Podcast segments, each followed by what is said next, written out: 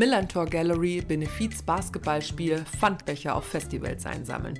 Wenn der Verein Viva Con Aqua was anpackt, dann helfen etliche KünstlerInnen und tausende Ehrenamtliche mit und unterstützen die Mission von Viva Con Aqua, nämlich sicherer Zugang zu sauberem Trinkwasser für alle Menschen. Aus dem Verein sind längst mehrere Sozialunternehmen entstanden, eigene Wassermarke, Klopapier und sogar Hotels. Und damit willkommen bei Menschen in der Arbeitswelt, der Podcast des Hamburger Beratungsunternehmens Heikes Carstens. Ich bin Lucy Kluth. Moin. Unser Gast heute ist einer der Gründer von Viva Con Aqua, Micha Fritz, Konzeptionsaktivist. Was genau er da macht, welche Aufgaben er heute nicht mehr übernehmen würde und wie familienfreundlich der Job ist, hat er uns erzählt. Viel Spaß mit der Folge. Okay, bleibst du so in der Position, Micha? Auf keinen Fall, ich habe ADS. okay. also, dreieinhalb Minuten. Ja, dreieinhalb Minuten wäre schon sehr, sehr lang. Ja. Das finde ich einen richtig guten Einstieg. Wir laufen nämlich schon. Ja, Hallo Micha Fritz, schön, dass du uns besuchst. Danke, äh, äh, thanks for having me. Äh, ich finde, die Deutschen haben nicht so einen richtig geilen Satz dafür. Ne? Äh, danke, dass sie mich haben, funktioniert nicht. Und danke fürs Wasser und den Kaffee. Das äh, auf jeden Fall gerne und hallo Arne, schön, dass du da bist. Ja, hallo. Micha, ähm, ihr seid jetzt im 16. Jahr mit Viva Con Aqua. 15.000 Ehrenamtliche, ungefähr. Vor Corona. Vor Corona, was mal heißt? Sehen, ja. ja. mal sehen, wie viele äh, zurückkommen. Ne? Also die äh, quasi, oder normalerweise ist es ja so, dass du halt dich ehrenamtlich engagierst und dadurch ja auch den Spirit beibehältst, Bock hast, äh, ähm, irgendwie ja Inspiration triffst, Engagement ähm, ja auch durch analoge ähm, Events vor allem kreiert wurde, ne? die mhm. ganzen Festivals und so weiter. Ähm, und von daher bin ich sehr, sehr gespannt, wie viele Ehrenamtliche am Start sind, wenn es äh, jetzt hoffentlich mal wieder losgeht. Mhm. Corona hat euch richtig hart getroffen, oder? Ja, ich meine, das ist natürlich eine, ja, das ist natürlich schon fast eine absolutistische Aussage, zu denen ich nicht so Fan davon bin, weil es meistens die äh, schönen Farben zwischen Schwarz und Weiß nämlich nie und die Grautöne ähm, nicht trifft. Ähm, äh, Corona hat, glaube ich, sehr viele Menschen sehr hart getroffen, mhm, sehr viele klar. Organismen sehr hart getroffen und so weiter. Und wir sind zum Glück sehr jung, agil und äh, wild und äh, auch halbwegs, wir sind nicht Native Digitals, aber wir sind immerhin ein bisschen damit aufgewachsen.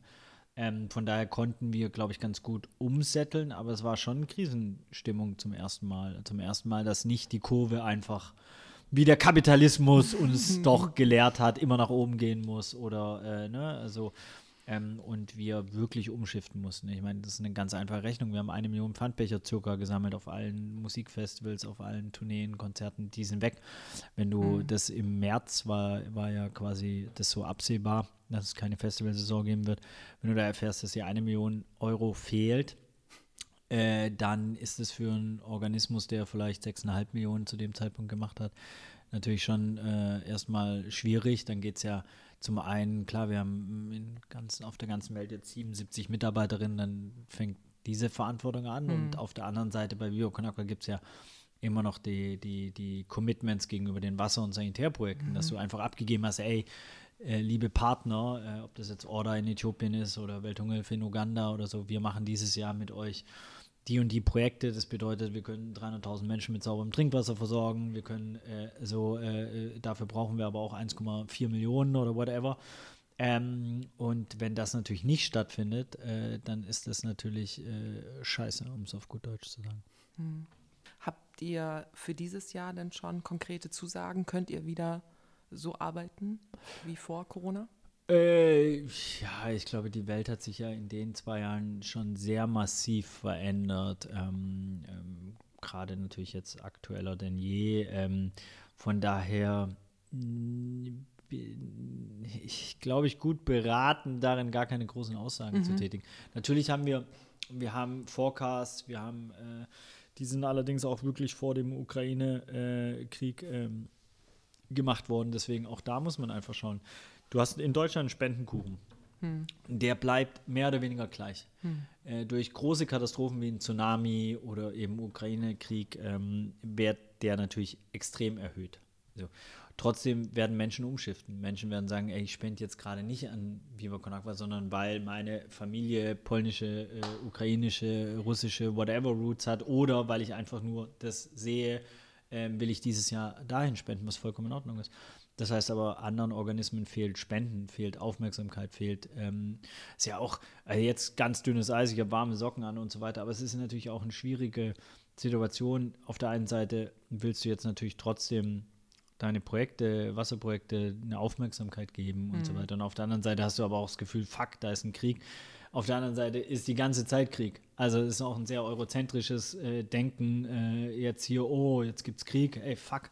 Die mhm. Welt ist seit, also seit ich auf der Welt bin, konstant gibt es einen Krieg. Mhm. Ununterbrochen. Es gibt nur Kriege, die sind so weit, in Anführungszeichen, so weit weg. Ähm, ja, und mit jetzt, denen wir uns nicht so identifizieren. Genau, weil es jetzt halt äh, weiße, blauäugige Menschen sind mhm. und halt nicht irgendwie in äh, einer, jetzt äh, Anführungszeichen, also äh, ähm, Menschen aus dem afrikanischen, asiatisch gelesenen Kontext oder, oder ähm, aber ey, es gibt die ganze Zeit Krieg. Also so, und wir sind auch die ganze Zeit mit involviert, weil entweder exportieren wir Waffen oder wir sind in globalen äh, wirtschaftlichen Zusammenhängen oder wir machen Entwicklungszusammenarbeit mit den Ländern oder wir haben vielleicht sogar im Hintergrund irgendwas mit dem äh, autoritären Staat zu tun und so weiter. Also von daher ist es, ähm, finde ich, eine sehr schwierige Situation, auch in der es keine schwarz-weißen Aussagen so richtig zutreffen, weil sie sehr differenziert zu betrachten wären. Auch den, den so, und ich bin definitiv kein, ich habe ja mein historisches Studium äh, im 26. Semester abgebrochen, also von daher bin ich kein Experte und werde deswegen auch hier keine Expertenmeinung äh, von mir geben. Jetzt sind wir schon so richtig im Deep Talk.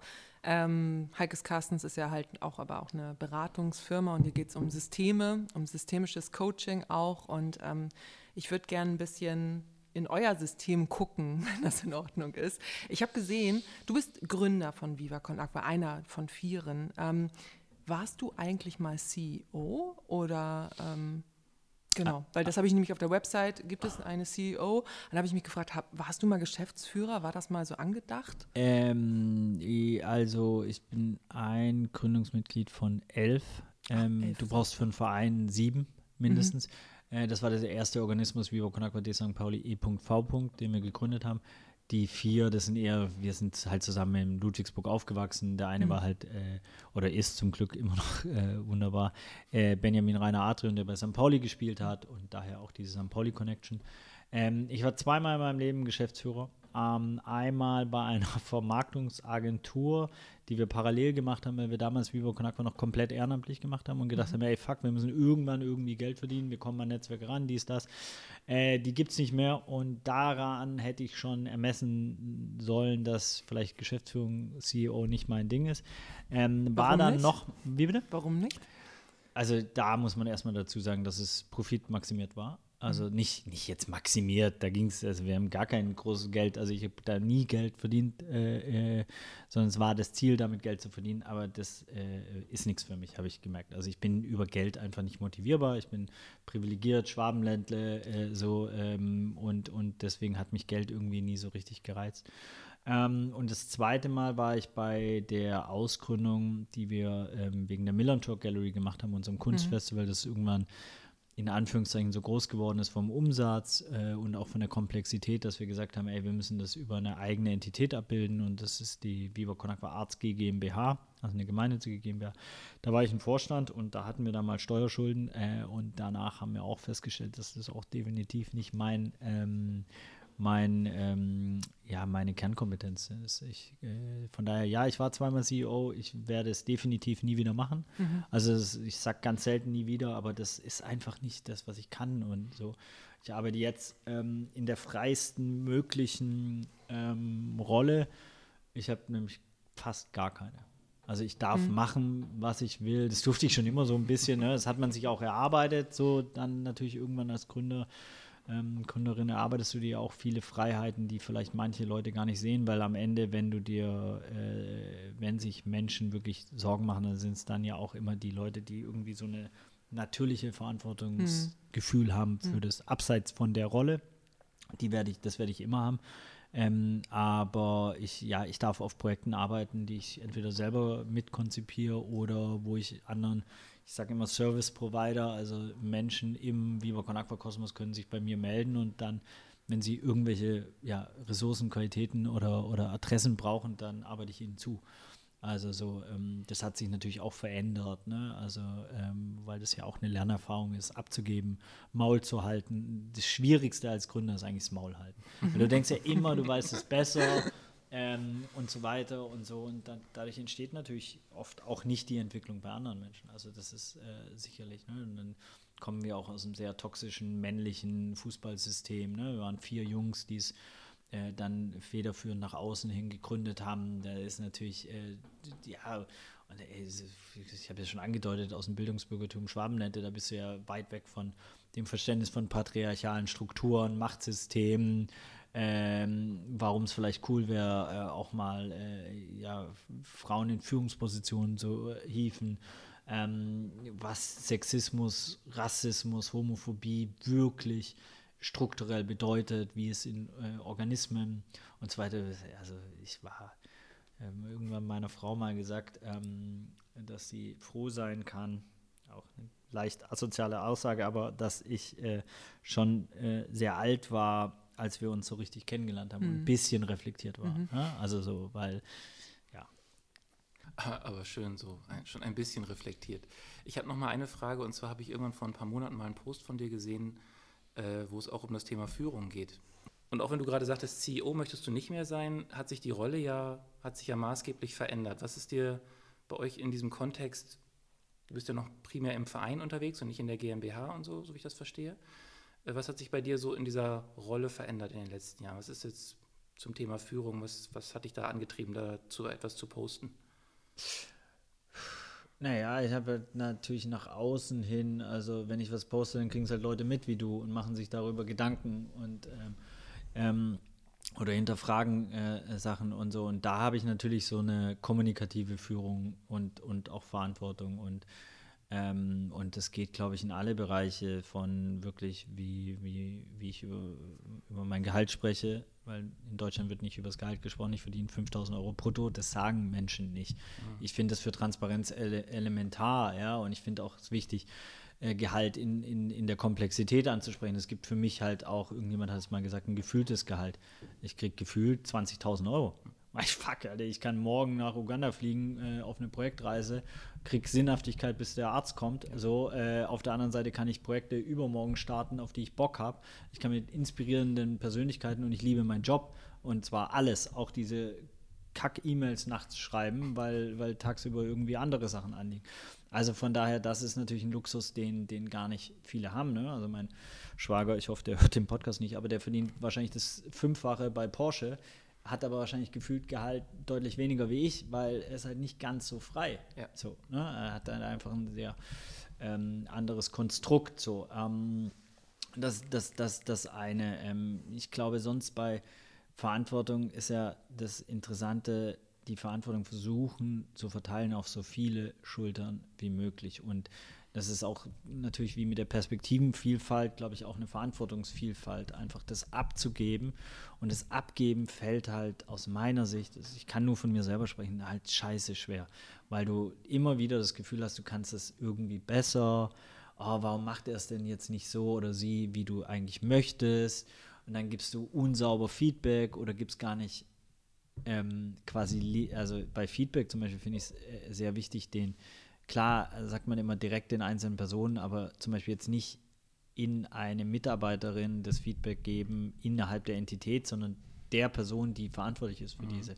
So, wenn du das umgehst, ist halt auch ungeil. Auf der anderen Seite hast du dann natürlich genau diese hierarchischen Strukturen, die du eigentlich nicht haben willst, weil du gibst dann quasi der Geschäftsführerin Feedback anstatt der Person, die vielleicht für Kommunikation zuständig ist und so weiter und kreierst genau das, was ja auch voll oft die Hemmung ist. Also ich habe handhab's zum Beispiel so mit Ideen. Ich überlege mir sehr genau, wem ich eine Idee erzähle und wem nicht. Mhm. Weil Ideen sind für mich wie kleine Babys. Und kleine Babys, denen sagst du, ey, ich liebe dich, du bist das Geilste auf der ganzen Welt, du bist wunderschön. Ja, und du sagst nicht, das kannst du nicht. Ja. Das wird nicht funktionieren. Wo ist denn dein Kommunikationsplan? Oder hast du die Finanzen schon mal gecheckt? Wie willst du denn mit 18 an die Uni gehen, wenn du so weitermachst? Das sagst du ja nicht dem Kind. Und so, und ich glaube, so mit Ideen, ähm, und ich finde für Ideen weil am Ende ist ja gerade, also ne, nur, ich habe jetzt äh, 39 Jahre auf diesem Planeten, leben wir ja schon in einer sehr disruptiven, sehr krass agilen, verändernden, ein paar Buzzwords einfach so zu Ja. tun. Ja, ne? genau. Das ist ja hier so, so, ein- so ein äh, äh, Dings-Podcast. Ähm, nein, aber. Genau, so ein ähm, Business-Podcast. Genau, ähm, nein, aber in einer sehr verändernden Welt durch natürlich diese ganze digitale Komponente, ne? Und so, und früher war es ein bisschen langsamer, habe ich das Gefühl. Ähm, und jetzt natürlich sehr schnell und deswegen sind Ideen auch, glaube ich, so interessant geworden oder nochmal haben eine andere Bedeutsamkeit. Und deswegen Ideen nicht kaputt machen lassen von, von, von Menschen, die, die sie nach oben hin korrigieren. Und, und das vielleicht letzter Satz, äh, ist wirklich in mir aufgefallen in Globals ganz oft. Eigentlich sagt jeder irgendwas zu einer Idee. Und die Frage ist, also frage ich mich oft, wann wird sie wirklich besser und wer kann was dazu sagen, dass sie besser wird und hat, hat eine Liebe für die Idee oder wer sagt einfach nur was, um was zu sagen. Ja. Und es sagen sehr viele Menschen etwas, nur um etwas zu sagen. Das fällt mir auch mal wieder auf. Ich musste gerade, vielleicht als kleine Verdeutlichung, weil man uns ja nicht sieht, die ganze Zeit heftig nicken, äh, als du sagtest, loslassen ist mit das Schwierigste. Bei, bei mir sogar noch unter dem Aspekt, nicht, dass ich immer glaube, dass ich es äh, am besten kann, aber wenn man etwas gründet oder wenn man eine Idee in die Welt gibt, so ist es ja bei uns auch, ähm, fällt mir das schwer, die Verantwortung dafür abzugeben. Immer weil ich dann denke, sollen die Leute das schon alleine machen? Also es fällt, mich dann, fällt mir schwer, mich zurückzunehmen, äh, genau aus dem Aspekt, weil ich immer mitkriege, wie viel Arbeit es ist, eine Idee wirklich weiterzutragen und wie viele Leute vor einem stehen und einem erzählen, dass das nicht funktioniert.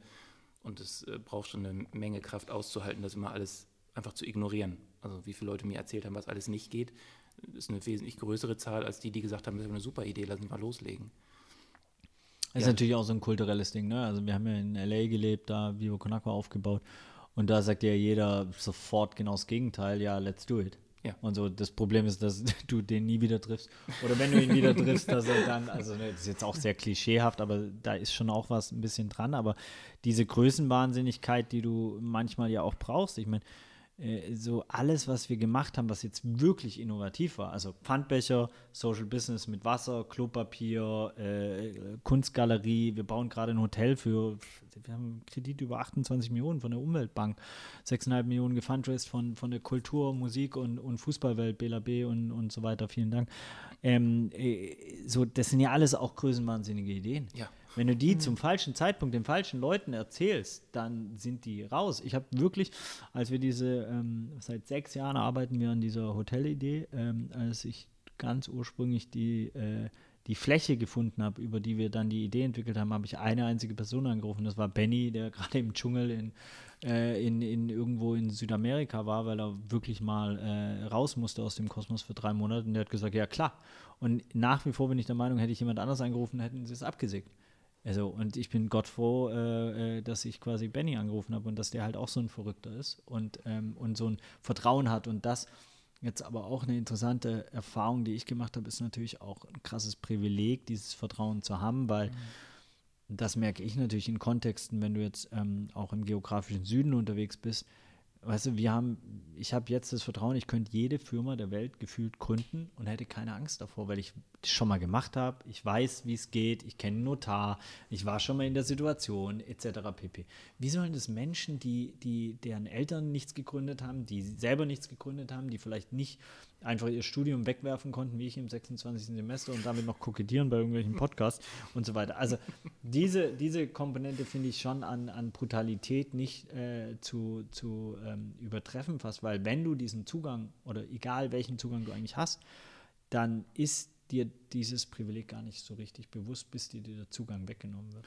Genau, und ich finde neben diesem Punkt, dass man ein gewisses grundsolide Menge Wahnsinn braucht, um das zu tun, ist der zweite Punkt, der mir aufgefallen ist in den letzten Jahren. Da haben wir im Deutschen auch keinen schönen Begriff für. Im Englischen gibt es diesen Begriff Stamina, also so eine Mischung aus Durchhaltevermögen, Widerstandsfähigkeit äh, und es einfach machen und das Risiko eingehen, dafür keine Angst haben. Also das ist auch etwas, was hilft, musste ich feststellen in den letzten Jahren, besonders in der Corona-Zeit.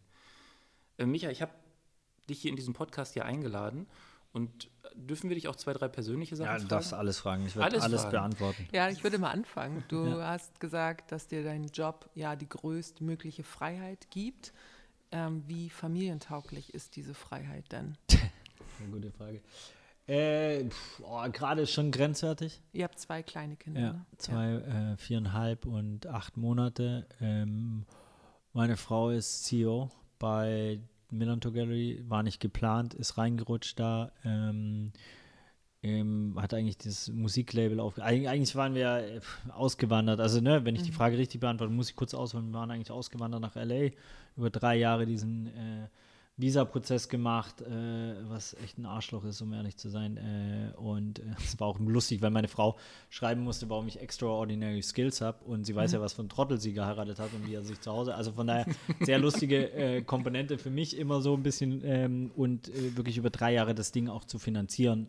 Nämlich da, mein Anspruch war, ähm, und der ist manchmal falsch und trotzdem glaube ich auch richtig oft, äh, aus sich selbst heraus das zu finanzieren und nicht aus Vivo Con Aqua St. Pauli. Ähm, so, ähm, das haben wir geschafft. Wir haben Musikfestivals, Kunst, Kulturfestivals, waren dann quasi in LA und haben das da gegründet, gibt es auch als Dings. Und dann kam Corona und dann sind wir abgehauen, weil hätten wir niemals ein Start-up dort hochziehen können mit 10.000 Euro monatlichen Fixkosten allein für die Familie äh, in LA. Äh, genau, und äh, darüber, ja, lange Rede, kurzer Sinn.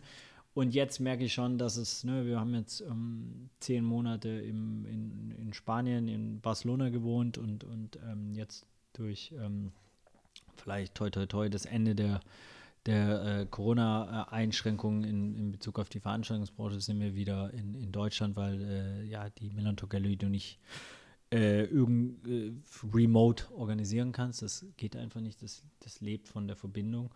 Ähm, und diesen Spagat hinzukriegen aus zwei Jobs, die beide way, also way above five, äh, hier, wie heißt 9 to, 9 to 7 oder wie heißt 9 to 9 to 5. 9 to 5, ja, aber bei uns ist eher äh, 7 to äh, 9.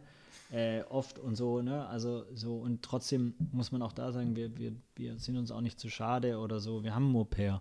Ne? Mhm. Ne? Also so, unsere Tochter geht jetzt in die Kita, das ist die sechste Kita.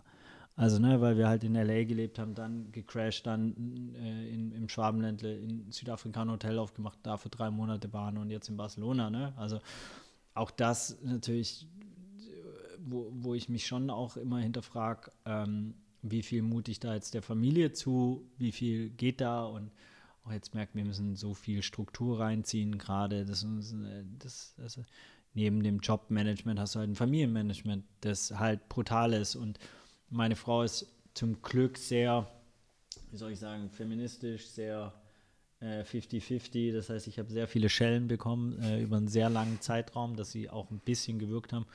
Ähm, mir war diese ganzen Sachen von Mental Load überhaupt nicht bewusst. Was, was ist das? Was, was kostet Gedanken, sich über den Einkauf und so weiter. Und, und meine Frau hat da uns ja quasi wie durchgecoacht. Wir sind ja alle in so Situationen, dass wir durch wirklich ähm, Projektmanagement-Skills äh, von jeder von uns oder der den Podcast hört, hat schon mal am Flipchart äh, Prototypen, Brainstorming und Dings gemacht, ähm, hat einen Kommunikations- und Finanzplan gemacht und so weiter, aber kaum jemand, challenge ich, falls doch, schreibt mir bitte direkt, würde es mich wirklich interessieren, hat das für seine Beziehung gemacht. Mhm. Also für das wichtigste Projekt, weil ja. wenn dir das um die Ohren fliegt, ist alles scheiße. Und da kann mir auch jeder erzählen, was er will, aber wenn es zu Hause kacke ist, dann kann dein Job so geil wie immer sein. Du hast trotzdem einfach kein geiles Leben. Und, ähm, und natürlich abseits davon, wenn du Kinder hast, dann willst du einfach, dass die entspannt sind. Und die sind nicht entspannt, wenn totaler Wahnsinn zu Hause ist. Äh, kann mir erzählen, wer, wer will.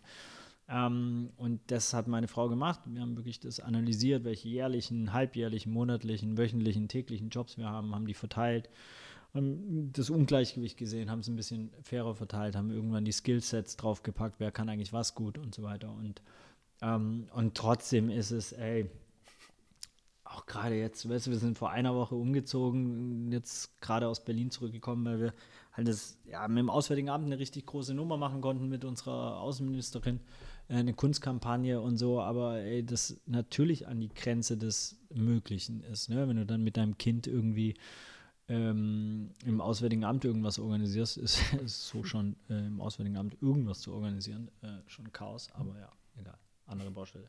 Ich weiß nicht, ob das eine Antwort auf deine Frage war. ja, es klingt, äh, also eigentlich ja, ja, schon, also ihr habt es euch angeschaut, wenn ich es nochmal zusammenfassen darf.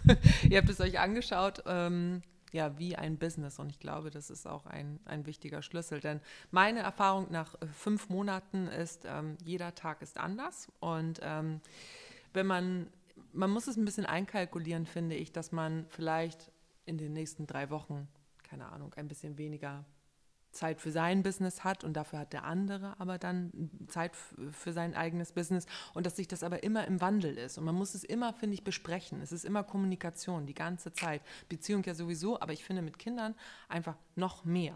So, weil es muss wie ein Zahnrad, finde ich, ineinander greifen. Auch wenn es chaotisch ist, ist es bei uns auch auf jeden Fall. Das Kind hat hervorgebracht, wie chaotisch wir eigentlich leben.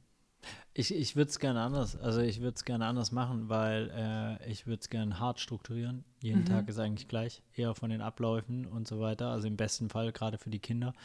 Ähm, und äh, versuche es eigentlich so zu machen, dass meine Frau sehr konzentriert arbeiten kann, weil die es braucht. Die braucht 20 mhm. Minuten, um sich wieder zu refokussieren. Mhm. Ich könnte mich in eine volle S-Bahn setzen und äh, E-Mail schreiben und mhm. nebenher einen Call machen, wäre mir völlig egal. So, mhm. so.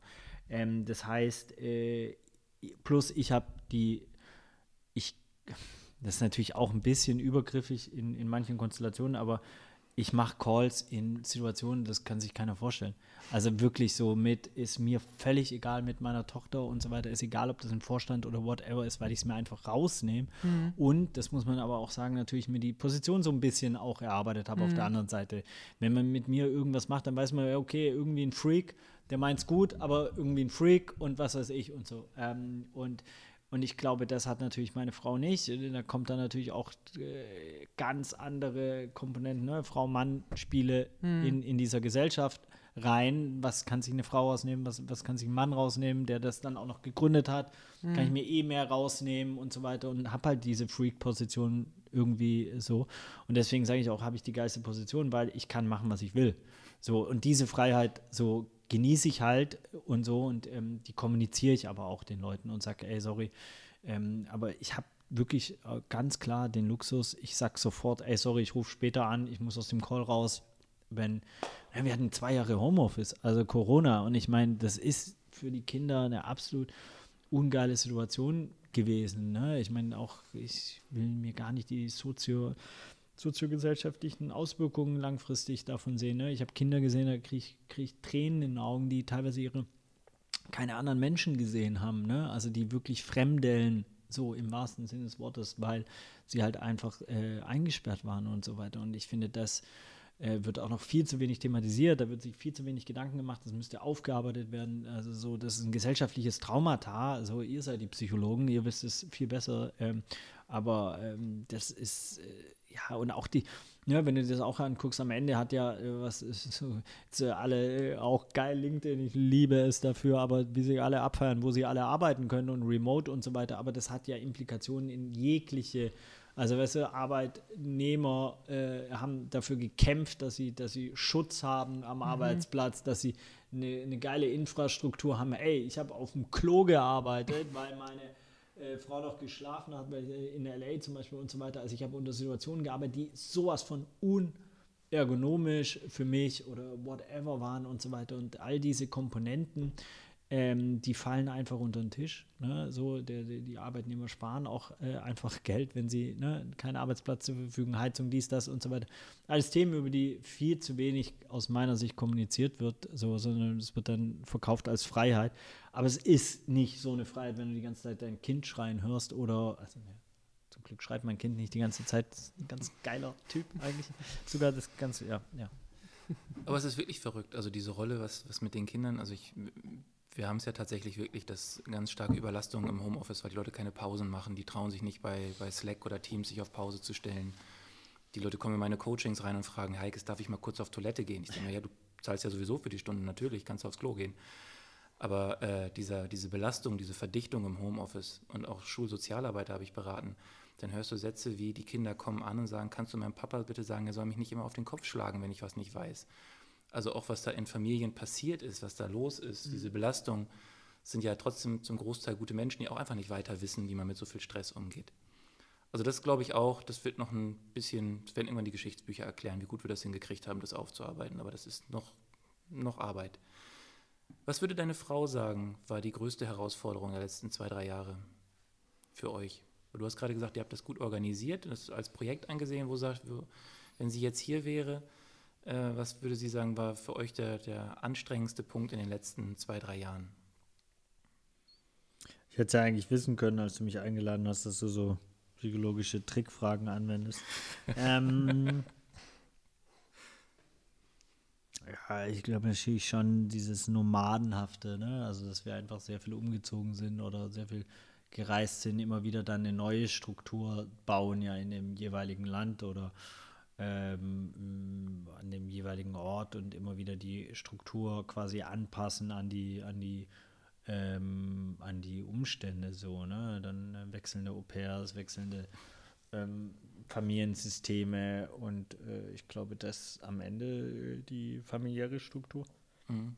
Sich immer wieder an die neuen Systeme anpassen. Ne? Ich habe im letzten Post gesehen, da warst du ja zumindest äh, wie hast du das gesagt? Äh, I failed mit Spanisch. Also irgendwie hattest du eine lustige Formulierung, dass du nach zwei Jahren und nach zehn Monaten ist irgendwie einfach komplett Haken dran mhm. an die Sprache. Das war nichts.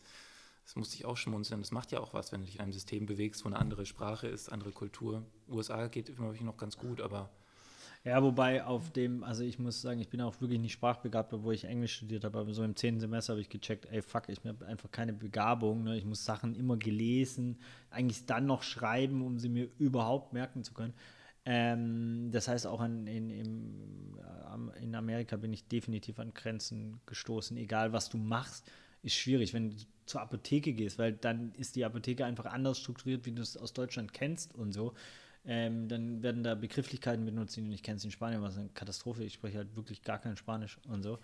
Ähm, ich habe auch falsche Geburtsurkunde vom Dings bekommen, äh, weil ich das, äh, egal. An, so, ähm, aber das, das, diese Überforderung, das hat mich schon auch zum Beispiel jetzt wirklich gefreut, jetzt auf egal was, was halt hier kommt, ja gut, okay, kann ich halt einfach kennst du wahrscheinlich. Kenne ich. Kommt, ne? Ja, das ist, halt, das ist halt schon das Interessante, ne? dass es dann am Ende doch auch äh, einfach ähm, sehr viel so intrinsische Informationen, Erfahrungsketten oder whatever sind, die, die einfach auch das Auswandern halt doch anstrengender machen, wie man denkt. Ne? Also so, ähm, wir haben jetzt in, glaube ich, drei Ländern mal über einen längeren Zeitraum im Ausland gelebt und ähm, das ist schon äh, anstrengender, wie man es denkt. Und trotzdem äh, auch die Sonnenseiten zu beleuchten, das ist ja auch ein Luxus. Mhm. Also, ne, ich hatte zehn Monate Sonne. So, ich habe direkt am Meer gewohnt, ne? So, und ich konnte, konnte da ja natürlich auch ein, ähm, ein, ein, schönes Leben haben. Und in LA war jetzt auch nicht so schlecht. Also, und, ne? und Südafrika, das ist ja alles privilegiert, äh, bis der Arzt kommt, um das nochmal zu sagen. Also deswegen, das, das darf man auch nicht, äh, und ich bin auch froh, dass ich es gemacht habe. Ne? Also auf, ich bin, glaube ich, da auch wieder gereift oder habe Erfahrung äh, gesammelt so und jetzt geht es halt vielleicht darum, um irgendwo mal anzukommen, weil äh, halt für die Kinder das wahrscheinlich dann doch irgendwie wichtig sein soll. Aber brauchst du das auch nach ja, jetzt fast 16 Jahren für Viva Con Aqua? Brauchst du auch ein bisschen mehr Ruhe? Ach ja, ich, ich, das klingt jetzt blöd oder so, aber ich äh, habe schon lange aufgehört, mich zu fragen, was ich brauche. Jetzt mhm. wird dir wahrscheinlich jeder Coach sagen, ja, aber Self-Care und bla bla bla und so. Me-Time. Me-Time und der ganze ähm, Bullshit. Ähm, nee, glaube ich nicht. Ich glaube, ich frage mich, was äh, braucht meine Familie äh, mhm. und was braucht Viva Con Aqua und ähm, und ich fall da schon nicht vom Ding. Ich gehe ab und zu Sport machen, ich habe einen geilen Job, ich habe wunderbare Kinder, die mich zum Lachen bringen.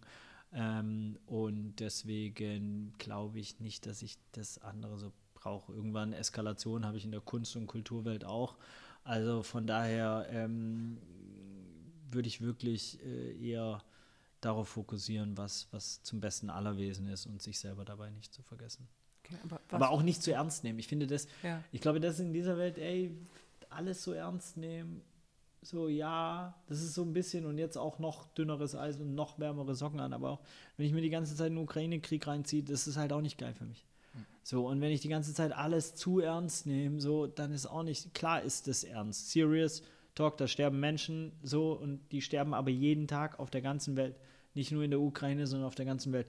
Und am Ende ist es mein Fokus, wo packe ich den hin? Hm. Und packe ich den in die Sonne oder packe ich ihn in den Regen? Packe ich ihn in die Schattenseiten oder in die Sonnenseiten des Lebens? Und ich kann schon sehr viel damit mit, mit Fokus shiften. So. Und, das, und da gibt es, glaube ich, auch genug Ratgeber. Ich bin sicherlich keiner davon. Ähm, aber, aber wie man das, sein, sein Hirn da auch ein bisschen so, aber ich, ich versuche mir immer everything happens for a reason zu sagen und immer alles versuchen, so positiv wie möglich zu sehen, um da gar nicht, und das kann man mantraartig lernen. Man mhm. kann sich das sagen, egal was passiert, everything happens for a reason und ich, ich schwöre euch, da geht eine andere Tür auf. Das glaube ich auch. Wir haben in diesem Monat noch eine NGO quasi im Podcast. Und es ist ja so, dass, glaube ich, die Statistik sagt, dass alle Firmen, die nach der Gründung, nach in den ersten zehn Jahren, das schaffen, nur zwei, drei Prozent erfolgreich zu sein. Jetzt seid ihr ja schon fast im zweiten Jahrzehnt am Ende. Ähm, gibt es irgendwas, wo ihr sagt, also es wird kein Erfolgsrezept geben, aber gibt es irgendwas, wo du beschreiben kannst, warum ihr so lange da seid, wie ihr das geschafft habt, so lange die äh, so viele Menschen zu begeistern? Also gibt es da irgendwie ja, und zu motivieren auch, genau, ne? immer wieder, auch die Ehrenamtlichen zu zu motivieren. Ja, ich glaube schon ein paar Gründe. Ähm, es fängt natürlich an mit, mit irgendwie einem sehr familiären System, vielleicht äh, äh, definitiv mit einer Vision. Also so, ich meine, die Leute unterstützen uns oder machen mit oder äh, so, weil wir dafür antreten, dass andere Menschen Zugang zu sauberem Trinkwasser haben und das jeder nachvollziehen kann. Mhm. Ähm, ich glaube, weil wir nur Dinge oder federführend nur Dinge machen, die uns selber Spaß machen. Also wenn es mir keinen Spaß macht, begeistere ich auch keinen so. Und das ist nach wie vor so, wir machen halt irgendwie coolen Scheiß und deswegen finden es andere halt auch cool. So. Ähm, und weil wir es versuchen, sehr leichtfüßig zu machen. Haben natürlich auch ein leichtfüßiges Thema, ne? deswegen, das finde ich immer das Wichtige bei den Perspektivenvielfalt. Jetzt machen wir eine NGO für Genitalverstümmelung. Ciao, Alter. Oh. Ja, yo. Aber Rüdiger Neberg, ey, ich habe mal einen Vortrag äh, halten dürfen und danach war er dran und so und dann da ist es mir auf jeden Fall wie Schuppen von Augen, Alter, was für ein Geschenk ist, dass ich mich für Wasser engagieren darf und okay. auch Toiletten, Sanitärversorgung. Ich meine, das ist, ich bin definitiv nicht ganz entspannt durch die anale Phase gekommen als Kind, weil ich, ich finde diesen ganzen Humor natürlich lustig und damit kann man viel Spaß haben und so weiter. Das aber jetzt mit einem Thema wie eben Genitalverstimmung, für die es natürlich genauso wichtig ist, Geld zu sammeln, äh, Aktivitäten, Kampagnen, Aufklärungs äh, sozusagen Arbeit zu leisten und so weiter. Jo, aber ne, ihr habt die Reaktion bei euch gemerkt. Mhm. So, und genau so ist die Reaktion. Wenn ich mit Wasser um die Ecke komme, ist die Reaktion halt sehr leichtfüßig, sehr es klar, ist so ein bisschen so Welt retten und Spaß dabei haben. Also Joy. das verstehe ich auch genau. unter Viva Con Aqua. Hedonistischer, geiler All-Profit. Ich meine, wir ja. haben es ja auch nie NGO oder Non-Profit genannt, sondern immer All-Profit-Organisationen. Das ist natürlich ein Vorteil, den den, den wir da reingezogen haben und auch dieses ganze Social Business, das gab es ja gar nicht. Mhm. Also ich glaube auch das, also wenn es jetzt darum geht, äh, so irgendwie hier so auf coole Ratschläge und so und da steckt ja der Schlag drin, aber dann irgendwas gründen, was einen gesellschaftlichen Mehrwert hat. Also nicht nur etwas gründen for money oder whatever, sondern halt mit Purpose. Schaut euch die Purpose Economy an. Ich, jeder, ich glaube, es ist offensichtlich wohin uns äh, der Kapitalismus äh, gebracht hat. Und es ist jetzt auch nicht alles scheiße im Kapitalismus, aber definitiv dieses höher, schneller, weiter führt halt zu einer, äh, einer Klimakrise oder führt zu Kriegen oder führt zu anderen äh, ähm, äh, großen Herausforderungen des 21. Jahrhunderts. Und das zu verändern, indem man halt einen Purpose reinbaut, ja, ist nicht so kompliziert. Ja, und dann irgendwie doch, ne? Also die, die Botschaft ist einfach, aber ich erlebe ja ganz viele Firmen, denen es dann schwerfällt, die Leute mitzunehmen und genau diese positive Energie und diese, diese Leichtigkeit in die Sachen einzubringen. Ja, ich meine, das ist natürlich auch ein Kulturveränderungsprozess und das weißt du besser wie ich, ähm, dass das natürlich Zeit kostet. Ja.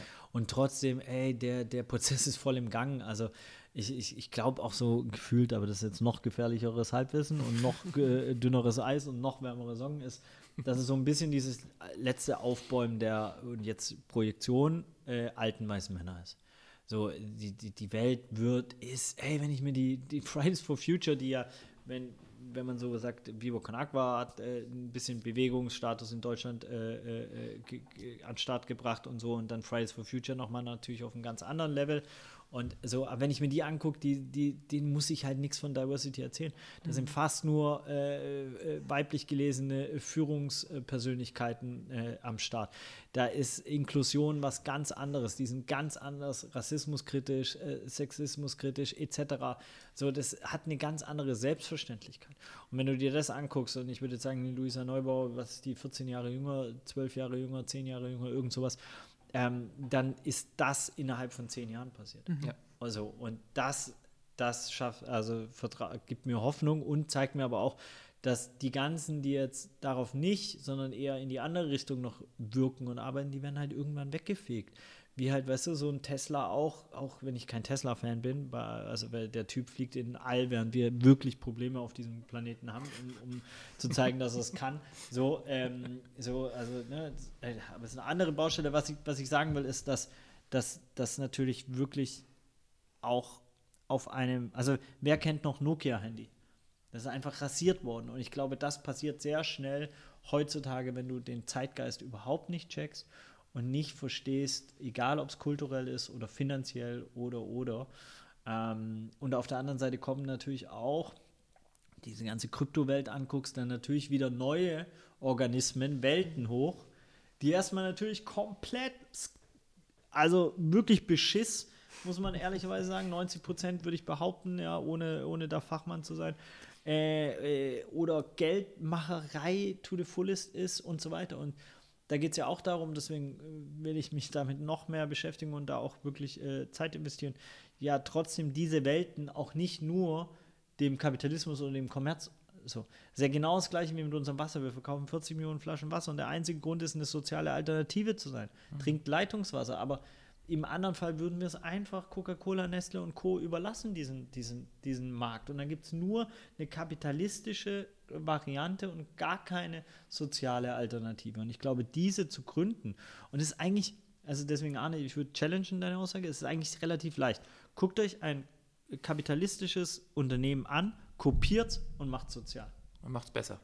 Ja, ja, nichts anderes. Durch sozial wird schon automatisch besser weil du natürlich sozialere Leute anziehen wirst so ähm, und, und natürlich auch eine andere Kultur in, integriert hast. Irgendwie wunderschöne Schlussworte, ne? Ich finde es auch. Ich finde es sehr schön. Micha, wir wünschen euch viel Erfolg für die neuen Projekte und danke, dass du hier warst. Äh, danke, aber du kannst ruhig uns sagen, weil ihr trinkt ja auch unser Wasser, ihr seid ja Teil davon. Noch besseres Schlusswort. Ciao. Ciao. Oh. Das war Menschen in der Arbeitswelt. Danke fürs Zuhören. Abonniert gerne unseren Podcast. Ciao, bis zum nächsten Mal.